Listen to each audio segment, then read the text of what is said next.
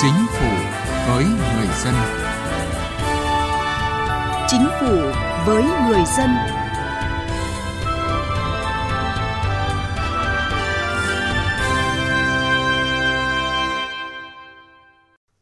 Thưa quý vị và các bạn, trong nhiệm kỳ 2016-2021,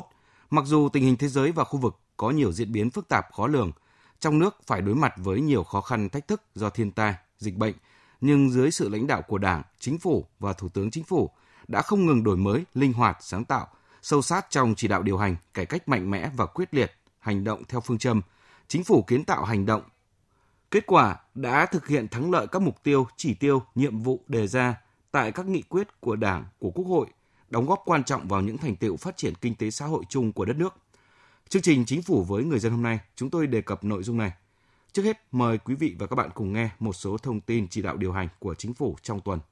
Tại nghị quyết số 30 phiên họp chính phủ thường kỳ tháng 2, chính phủ thống nhất quan điểm chỉ đạo điều hành là kiên định tập trung thực hiện hiệu quả mục tiêu kép, vừa quyết liệt phòng chống dịch COVID-19, vừa phục hồi và phát triển kinh tế xã hội, bảo đảm an sinh xã hội và đời sống nhân dân, tiếp tục duy trì ổn định kinh tế vĩ mô, bảo đảm các cân đối lớn của nền kinh tế, nỗ lực phấn đấu cao nhất để đạt được mục tiêu tăng trưởng và các chỉ tiêu kinh tế xã hội đã đề ra. Thủ tướng Chính phủ phê duyệt chiến lược phát triển thủy sản Việt Nam đến năm 2030, tầm nhìn đến năm 2045 với mục tiêu phấn đấu đến năm 2030.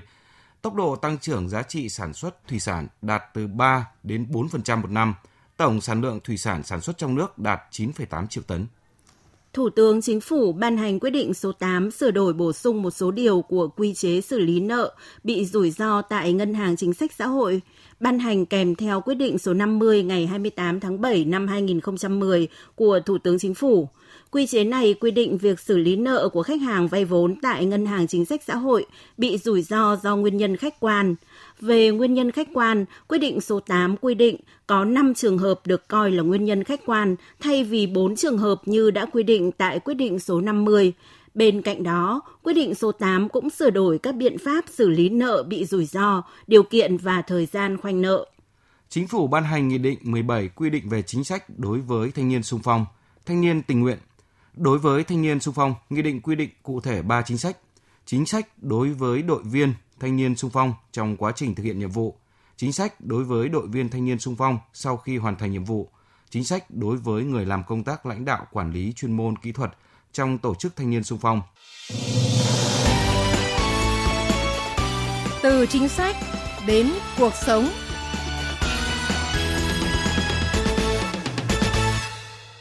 Thưa quý vị và các bạn, mới đây tại phiên họp thứ 53 của Ủy ban Thường vụ Quốc hội cho ý kiến về báo cáo tổng kết công tác nhiệm kỳ 2016-2021 của Chính phủ, Chủ tịch Quốc hội Nguyễn Thị Kim Ngân bày tỏ ấn tượng với Chính phủ trong nhiệm kỳ này với dấu ấn về một chính phủ năng động, sáng tạo, tích cực, chủ động trong công tác quản lý điều hành. Quán triệt phương châm ngay từ đầu nhiệm kỳ là xây dựng chính phủ kiến tạo liêm chính hành động, phục vụ nhân dân. Kế thừa kinh nghiệm quản lý điều hành từ các nhiệm kỳ trước, chính phủ đã khẩn trương ban hành các chương trình kế hoạch, triển khai đồng bộ hiệu quả các nghị quyết của Đảng, của Quốc hội, kế hoạch phát triển kinh tế xã hội 10 năm 2011-2020. Hàng năm, chính phủ đều đề ra phương châm hành động, quan điểm điều hành và các nhiệm vụ giải pháp cụ thể phù hợp với yêu cầu thực tiễn, không ngừng đổi mới, cải cách mạnh mẽ, kiên định, quyết tâm thực hiện thắng lợi các mục tiêu, chỉ tiêu nhiệm vụ được Đảng, Quốc hội đề ra. Trước tình hình đại dịch COVID-19, Chính phủ và Thủ tướng Chính phủ đã chỉ đạo thống nhất quan điểm điều hành với tinh thần khó khăn gấp 2 thì phải nỗ lực cố gắng gấp 3, quyết tâm thực hiện mục tiêu kép là vừa phòng chống dịch, vừa phát triển kinh tế xã hội, bảo đảm đời sống nhân dân, phấn đấu hoàn thành cao nhất các mục tiêu, chỉ tiêu, kế hoạch đề ra trong điều kiện bình thường mới. Khi đất nước đứng trước hiểm họa thiên tai đại dịch, chính phủ rất thành công trong xử lý nhanh và kiểm soát được tình hình và có những giải pháp rất hiệu quả và được nhân dân trong nước tin tưởng, bạn bè quốc tế ca ngợi. Thủ tướng Chính phủ Nguyễn Xuân Phúc nhấn mạnh. Như câu ngạn ngữ, thành công không chỉ đo được bằng những gì đạt được mà còn bởi những trở ngại đã vượt qua. Niềm tin của nhân dân đối với đảng, tương lai của đất nước, cơ đồ dân tộc không ngừng được củng cố và vun đắp. Nó cho thấy những lúc khó khăn nhất, gai góc nhất là những dịp bản sắc tinh thần dân tộc ta đã trỗi dậy đó chính là sự đoàn kết, đồng thanh, tương ứng, đồng khí, tương cầu. Một thành công nổi bật của chính phủ là trong hoạt động đối ngoại và hội nhập quốc tế. Thời gian qua, các hiệp định thương mại tự do được thông qua đi vào thực tiễn, thể hiện quyết tâm của chính phủ trong việc hội nhập sâu rộng vào nền kinh tế thế giới trong bối cảnh tình hình kinh tế, chính trị thế giới đang có nhiều diễn biến phức tạp và khó đoán định. Phó Thủ tướng, Bộ trưởng Ngoại giao Phạm Bình Minh nhận định đây là những thành tích quan trọng của đất nước và đó cũng là cơ sở hết sức thuận lợi cho các hoạt động kinh tế đối ngoại của Đảng và Nhà nước trong các năm tiếp theo. Chúng ta đã tham gia ký kết các hiệp định thương mại tự do và tiếp tục sẽ có các hiệp định thương mại tự do được phê chuẩn thì chúng ta phải làm sao là thực thi một cách hiệu quả, tận dụng được các cơ hội. Nhiệm kỳ qua, chính phủ quyết tâm đẩy mạnh cải cách thủ tục hành chính, cải thiện môi trường kinh doanh, nâng cao năng lực cạnh tranh quốc gia, đổi mới phương thức làm việc của các cơ quan hành chính nhà nước gắn với xây dựng chính phủ điện tử. Kết quả này thể hiện rõ nét trên ba khía cạnh: cắt giảm thực chất thủ tục hành chính, điều kiện kinh doanh, danh mục sản phẩm hàng hóa kiểm tra chuyên ngành, tạo thuận lợi cho người dân, doanh nghiệp, xây dựng và vận hành các hệ thống thông tin, nền tảng của chính phủ điện tử,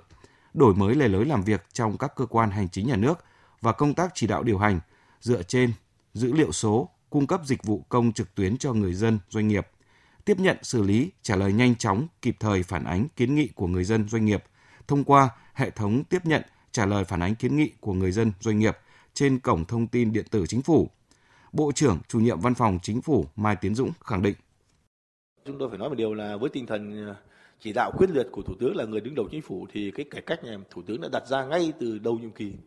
Cải cách, cải cách và cải cách thể chế, thể chế và thể chế. Tiến sĩ Nguyễn Đình Cung, thành viên tổ công tác của Thủ tướng cho rằng nhìn lại những khó khăn thời gian qua mới thấy được nỗ lực lớn của chính phủ, Thủ tướng Chính phủ với quyết tâm chính trị rất cao trong hoàn thành nhiệm vụ. Thủ tướng đã điều hành vừa theo chiều rộng, vừa chỉ đạo điểm, chiều rộng là cải cách thể chế, cải thiện môi trường kinh doanh. Chỉ đạo điểm là nhìn nhận vào những ngành nào, địa phương nào, doanh nghiệp nào có tiềm năng tăng trưởng thì trực tiếp chỉ đạo, huy động hết tiềm năng thì tôi thấy uh, chính phủ luôn luôn có một cái uh, chỉ đạo là phải đảm bảo được cái quyền tự do kinh doanh của người dân và doanh nghiệp đúng như là hiến pháp và luật đầu tư luật doanh nghiệp thì chúng ta thấy rằng là rất nhiều và hàng nghìn các điều kiện kinh doanh đã được loại bỏ. Trong suốt nhiệm kỳ qua, mặc dù gặp muôn vàn khó khăn thách thức, đặc biệt là năm 2020, trong bối cảnh bị tác động nặng nề bởi dịch bệnh COVID-19, nhưng với sự lãnh đạo sát sao của Đảng, sự ủng hộ giám sát của Quốc hội, sự đóng góp to lớn của toàn dân, toàn quân và cộng đồng doanh nghiệp, đất nước ta đã đạt được nhiều thành tựu rất quan trọng, khá toàn diện với nhiều điểm mới vượt trội và dấu ấn nổi bật. Tăng trưởng bình quân giai đoạn 2016-2019 đạt 6,8%, trong đó năm 2018 và 2019, chính phủ đều hoàn thành và hoàn thành vượt mức 12 trên 12 chỉ tiêu Quốc hội giao. Riêng năm 2020, mặc dù gặp tác động nặng nề của đại dịch COVID-19, thiên tai bão lũ, nhưng chính phủ đã hoàn thành 8 trên 12 chỉ tiêu Quốc hội giao và thực hiện thành công mục tiêu kép. Tăng trưởng năm 2020 ước đạt 2,91%, là một trong 10 quốc gia tăng trưởng cao nhất thế giới.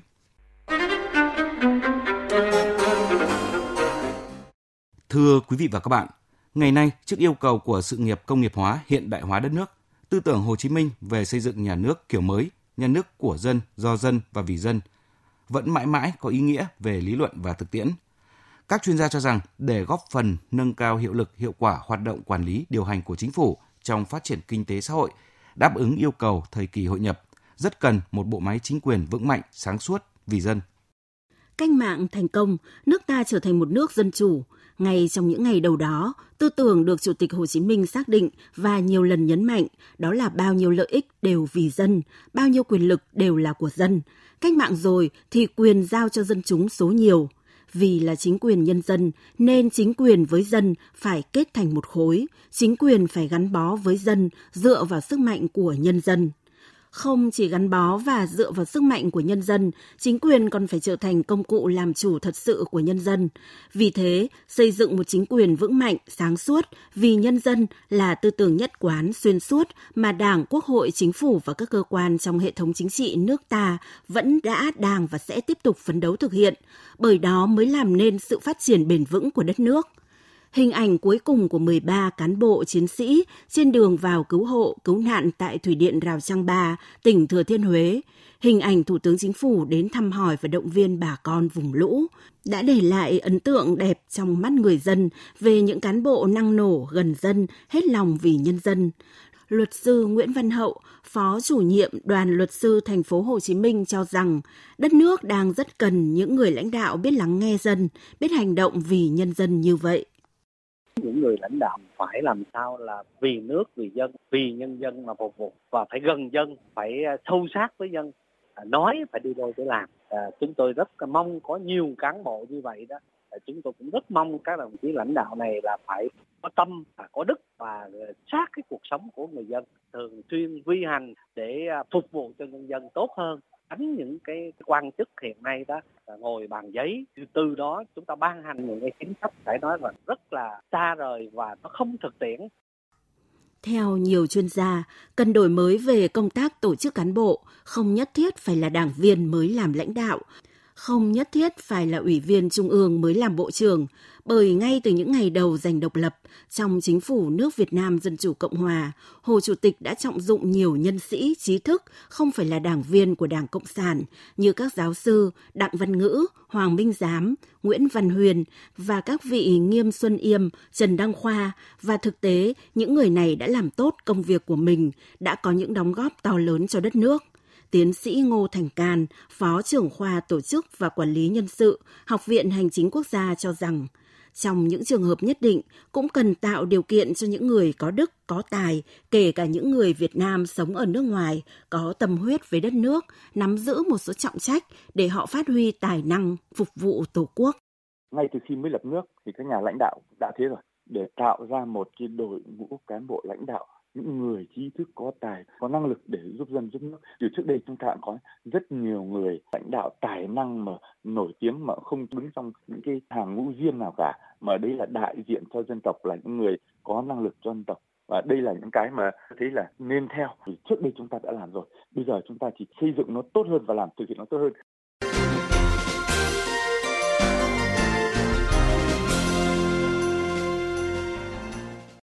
Thưa quý vị và các bạn, một chính quyền hành động và lấy người dân làm trung tâm là mong muốn của Chủ tịch Hồ Chí Minh lúc sinh thời và cũng là của người dân hiện nay. Đối diện với muôn vàn khó khăn do thiên tai, dịch bệnh, nhiệm kỳ qua với sự lãnh đạo điều hành quyết liệt nhạy bén của chính phủ, nước ta đã có được thành công lớn. Tại các phiên họp chính phủ thường kỳ mỗi tháng, Thủ tướng Chính phủ Nguyễn Xuân Phúc đều nhắc đi nhắc lại những thông điệp lớn. Đó là xây dựng một chính phủ liêm chính, chính phủ kiến tạo, chính phủ phục vụ, cải tổ lại bộ máy hành chính cồng cành hiệu lực trong thực thi và gắn rõ trách nhiệm cho từng người đứng đầu. Từ những thông điệp ấy tới những hành động cụ thể, niềm tin của người dân được củng cố khi chính phủ giữ đúng lời hứa trước từng vấn đề, vụ việc, đánh giá cao những quyết sách của chính phủ, ông Nguyễn Huỳnh ở thành phố Con Tum, tỉnh Con Tum kỳ vọng đất nước ta là bây giờ tuy là có đạt được những thành tựu lớn nhưng mà lại là so với các nước khác thì mình vẫn là cái nước là chậm phát triển. Cho nên là, là kỳ vọng thứ nhất không tiêu cực tức là không tham nhũng. Thứ hai là không bè phải lợi ích nhóm. Thứ ba nữa tức là đừng có theo cái tư duy nhiệm kỳ làm là cho nó sống việc rồi thôi trọng dân, gần dân là điều mà người dân luôn kỳ vọng ở đội ngũ lãnh đạo nhà nước, chính phủ. Bà Lê Thị Hiên ở phường Nghĩa Đô, quận Cầu Giấy, thành phố Hà Nội mong muốn lãnh đạo các cấp phải bám sát thực tiễn, nói đi đôi với làm. Nên đặc biệt quan tâm đối với các chính sách của dân này, người nghèo này, rồi là mọi quyền lợi của dân, tạo sự công bằng khi được dân yêu cầu thì cán bộ nên giải thích đến nơi đến chốn nên nhiệt tình trong công việc chứ không nên cái kiểu quan liêu xa lánh dân. Từ thực tế hoạt động gần đây của một số lãnh đạo ngành địa phương được đông đảo người dân ghi nhận, ông Đào Đức Lương ở Hà Nội cho rằng việc các vị lãnh đạo thường xuyên vi hành, giải quyết nhanh chóng và dứt khoát các vụ việc liên quan đến dân không phải là một cuộc dạo chơi để đánh bóng tên tuổi mà thể hiện một cách cụ thể tư duy về chính quyền của dân, do dân và vì dân. Ông Lương kỳ vọng việc làm này sẽ được chính phủ các bộ ngành sâu sát hơn nữa trong thời gian tới. Thứ nhất là dám chịu trách nhiệm và có những cái phản biện lại với ờ, nhà nước những cái mà nhân dân người ta yêu cầu mà chính đáng ấy hoặc những cái đòi hỏi của cuộc sống này và trong cái ờ, chuyên môn cũng như là trong vấn đề mà được phân công chuyên trách các ngành các ban thì phát huy cái vai trò của mình và rút cái kinh nghiệm những cái gì mà nó còn tồn động để mình khơi dậy một cái phong trào mới hoặc cái, cái sức sống mới hoặc một cái cách làm việc mới cho nó năng động hơn và cho nó mang lại cái lợi ích cho nhân dân và cho đất nước. Thực tế đã chứng minh chỉ có một chính phủ dựa vào nhân dân, bảo vệ quyền lợi của nhân dân về mọi mặt chính trị, kinh tế, văn hóa, xã hội thì chính phủ đó mới có thể vững chắc, tạo niềm tin đối với nhân dân. Những ý kiến của người dân về bộ máy chính phủ đã kết thúc chương trình Chính phủ với người dân hôm nay. Cảm ơn quý vị và các bạn đã quan tâm theo dõi. Nếu quý vị là người được trợ giúp pháp lý sau, người thuộc hộ nghèo, người có công với cách mạng, trẻ em, người dân tộc thiểu số, cư trú ở vùng có điều kiện kinh tế xã hội đặc biệt khó khăn, người bị buộc tội từ đủ 16 tuổi đến dưới 18 tuổi, người bị buộc tội thuộc hộ cận nghèo, cha đẻ, mẹ đẻ, vợ, chồng, con của liệt sĩ và người có công nuôi dưỡng khi liệt sĩ còn nhỏ, có khó khăn về tài chính. Người nhiễm chất độc da cam, người từ đủ 16 tuổi đến dưới 18 tuổi là bị hại trong vụ án hình sự có khó khăn về tài chính. Người cao tuổi, người khuyết tật, người nhiễm HIV có khó khăn về tài chính. Nạn nhân trong vụ việc bạo lực gia đình, nạn nhân của hành vi mua bán người có khó khăn về tài chính. Khi gặp vướng mắc về pháp luật, cần được giúp đỡ thì quý vị có quyền được được tư vấn pháp luật giúp đỡ tham gia tố tụng, đại diện ngoài tố tụng mà không phải trả tiền, lợi ích vật chất hoặc lợi ích khác theo quy định của pháp luật. Tự mình hoặc thông qua người thân thích, cơ quan, người có thẩm quyền tiến hành tố tụng hoặc cơ quan, tổ chức, cá nhân khác yêu cầu trợ giúp pháp lý. Được thông tin về quyền được trợ giúp pháp lý, trình tự thủ tục trợ giúp pháp lý khi đến tổ chức thực hiện trợ giúp pháp lý và các cơ quan nhà nước có liên quan. Yêu cầu giữ bí mật về nội dung vụ việc trợ giúp pháp lý lựa chọn một tổ chức thực hiện trợ giúp pháp lý và người thực hiện trợ giúp pháp lý tại địa phương trong danh sách được công bố, yêu cầu thay đổi người thực hiện trợ giúp pháp lý khi người đó thuộc một trong các trường hợp quy định của pháp luật. Thay đổi, rút yêu cầu trợ giúp pháp lý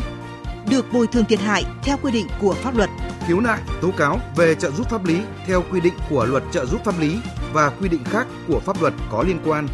Khi quý vị gặp vướng mắc về pháp luật trừ lĩnh vực kinh doanh thương mại, hãy đến Trung tâm trợ giúp pháp lý nhà nước nơi cư trú tại 63 tỉnh thành phố trên cả nước để được giúp đỡ miễn phí. Hoặc hãy gọi về Cục trợ giúp pháp lý Bộ Tư pháp theo số điện thoại 024 62 73 9641 để được hướng dẫn cụ thể.